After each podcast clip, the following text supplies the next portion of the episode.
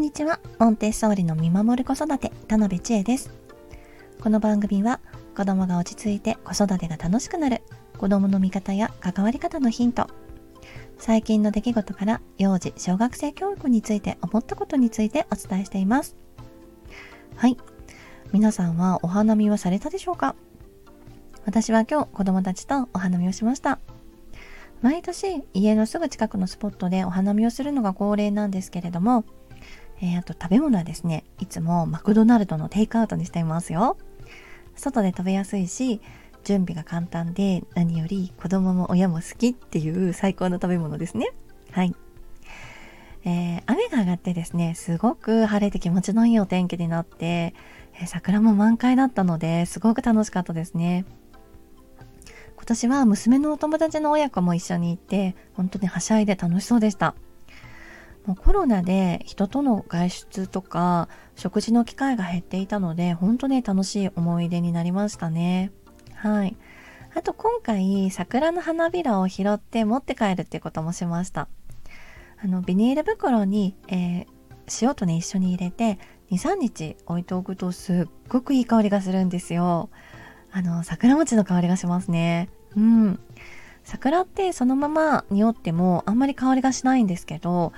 塩と一緒にするとものすごくね甘い香りが出てきて本当に桜餅の香りそのものなんですよ。あれがね桜の匂いなんだなって思います。で匂いを嗅ぐとねほんとすごく幸せな気分になって春って感じもしますしお花見のねすごくいいお土産やね思い出になるなって思いますのでとってもおすすめですので是非皆さんも間に合えば是非やってみてください。はい。え私はあの教室のお母様に年中行事や季節の体験それからお外での遊びをね、季節問わず、あの、大切にしてくださいとお伝えしています。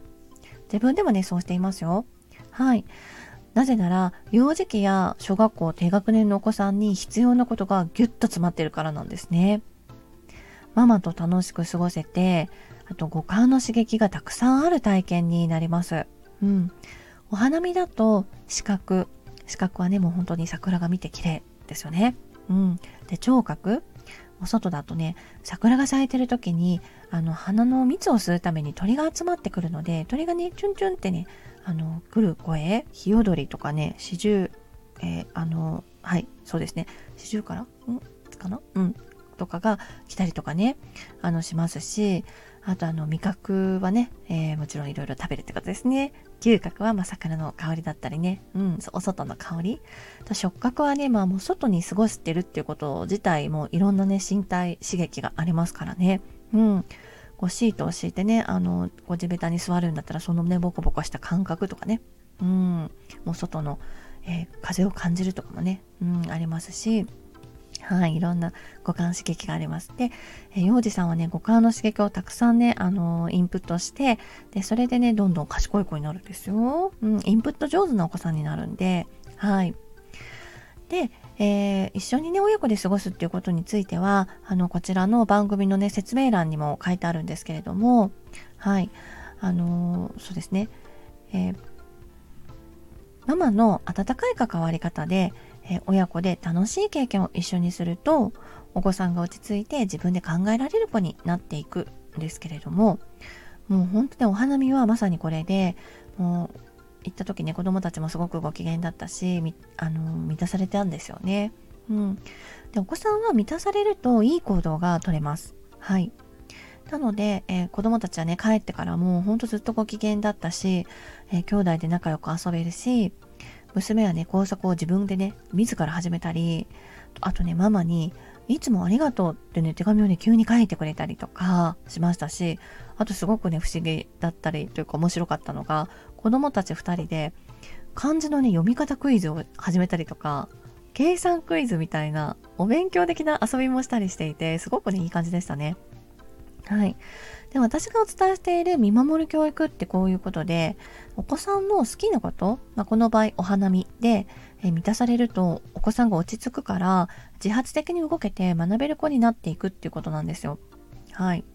ワークとかをやらされる教育だとお子さんの気持ちはねどんどん下がっていっちゃって何にもする気もしないし勉強も嫌になっちゃうんですよ。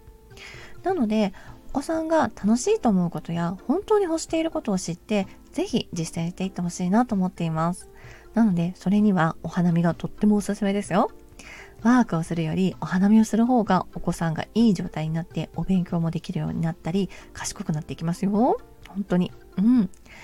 で、えお花見に関しては小さいお子さんはですね、まあ、お花見の意味もねわからない状態から始めて全然 OK なので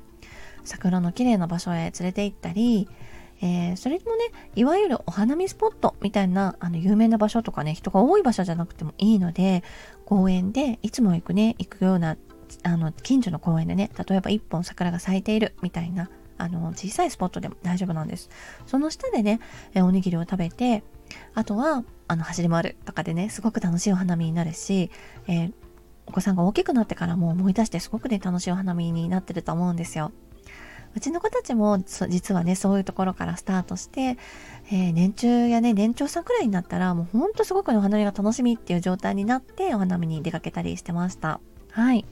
何事も体験なので親子で楽しい時間を積み重ねてもらえればと思います。はい。ということで子供の味方チャンネル次回またお会いしましょう。さようなら。